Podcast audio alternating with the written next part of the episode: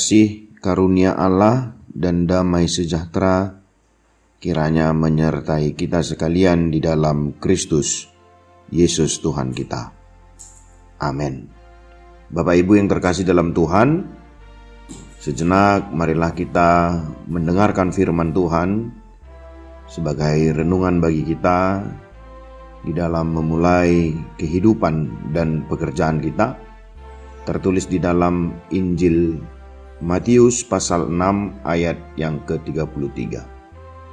Tetapi carilah dahulu kerajaan Allah dan kebenarannya, maka semuanya itu akan ditambahkan kepadamu.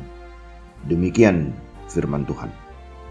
Judul perikop dalam nas kita ini ialah hal kekhawatiran. Perikop ini dimulai dengan karena itu aku berkata kepadamu, janganlah khawatir akan hidupmu, akan apa yang hendak kamu makan atau minum, dan janganlah khawatir pula akan tubuhmu, akan apa yang hendak kamu pakai. Bukankah hidup itu lebih penting daripada makanan dan tubuh itu lebih penting daripada pakaian? Lalu mengapa dalam kekhawatiran ini kita diarahkan untuk senantiasa mencari dahulu kerajaan Allah dan kebenarannya? Matius 6 ayat 33 ini bukanlah rumus Alkitabiah untuk mencapai hidup yang berkelimpahan sebagaimana dikembangkan oleh teologi sukses atau kemakmuran. Mencari Tuhan untuk mendapatkan kelimpahan hidup. Jika demikian bisa saja nanti orang akan kecewa karena bisa saja terjadi orang yang telah dekat dek kepada Tuhan, memberikan kewajiban agama, memberikan perpuluhan, dan mengabdikan diri namun hidupnya dirundung masalah, kerugian, gagal dan pasang surut kehidupan ini. Bisa-bisa kita jadi menghukum diri sendiri dan menyalahkan diri sendiri. Mengapa hidup saya pada mengapa hidup saya begini padahal saya sudah melakukan ini itu seturut kehendak Tuhan. Banyak orang mengatakan bahwa orang yang mengikut Tuhan pasti hidupnya senang, aman, damai, penuh berkat, dan lain sebagainya. Pernyataan tersebut tidaklah salah. Penyertaan Tuhan memang nyata atas kita. Tetapi ada kalanya dalam perjalanan hidup kita ini diperhadapkan dengan jalan yang berbatu, penuh cadas, dan mendaki. Ada masalah dan juga ujian.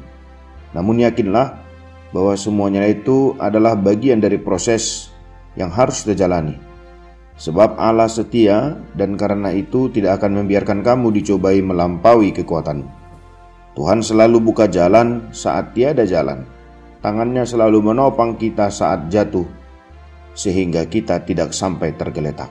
Mazmur 37 ayat 24. Pesan Yesus yang menegaskan kepada kita, carilah dahulu kerajaan Allah serta kebenarannya, maka semua itu akan ditambahkan kepadamu.